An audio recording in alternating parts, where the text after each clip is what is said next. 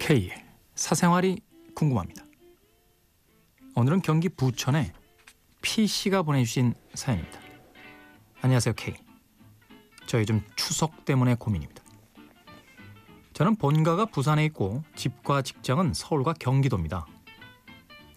서울 사람인 남자 K에게 해당되지 않는 추석 대이동에 대한 이야기예요.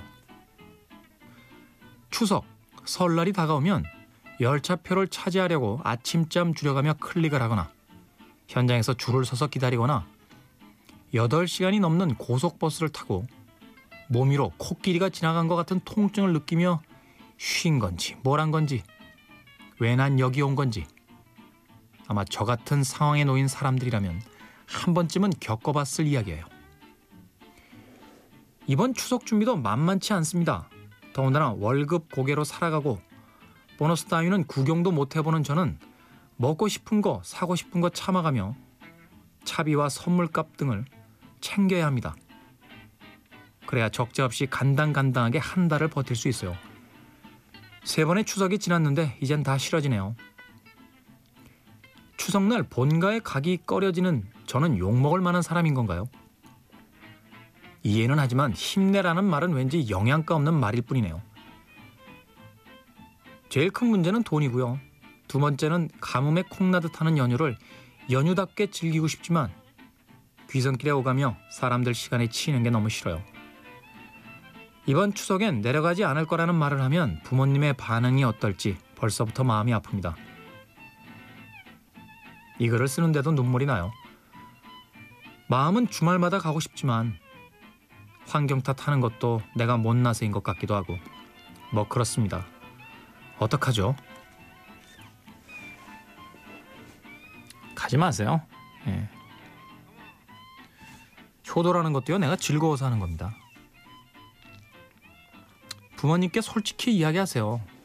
어느 부모가 자식이 이렇게 힘든데 눈물까지 쏟고 있는데 그래도 꼭 와야 된다고.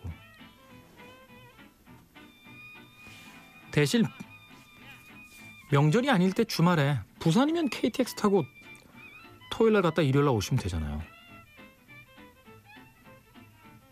그렇게 가서 부모님 뵈세요.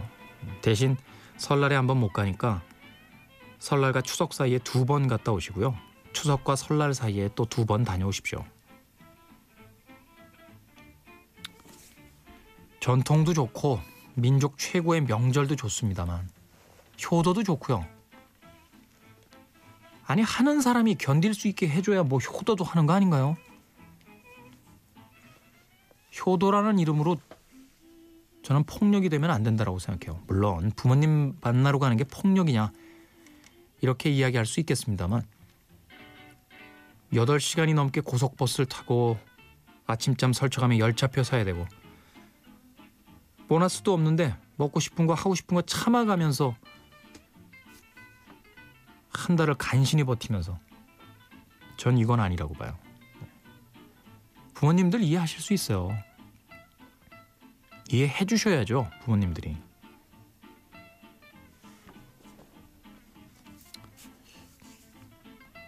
추석에 선물이요. 하면 좋죠.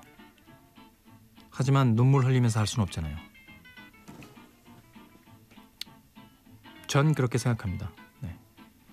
PC가 너무 무리하고 계신 것 같아요. 또 그렇게 하셨기 때문에 부모님들이 PC가 얼마나 힘드신지 잘 모르신 거 있을 수 있습니다. 네. 저는 부모님들이 지금 속상해 하시더라도 PC가 못 견디시겠으면 하지 말라고 하고 싶네요. 그렇게 미래를 꿈꿔봐야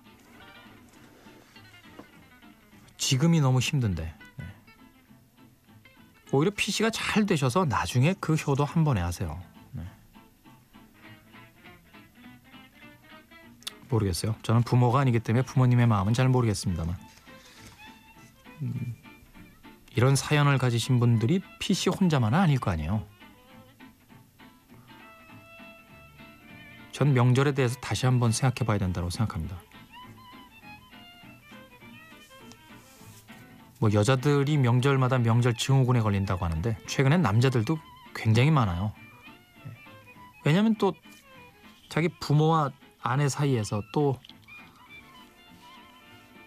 그 장인 장모가 있는 또 아내의 예, 처가 사이에서 고민하는 친구들도 꽤 많더군요. 음. 이건 명절이 아니에요, 더 이상. 이런 식으로 고민이 있으면. 모두가 즐겁자고 하는 건데 모두의 희생으로 만들어지는 건 명절이 아닙니다. 전통이라는 건 사람들을 행복하게 해줄 때 의미가 있는 거예요. 예. 또 욕하시는 분들 많겠다. 예. 제 생각은 그렇습니다.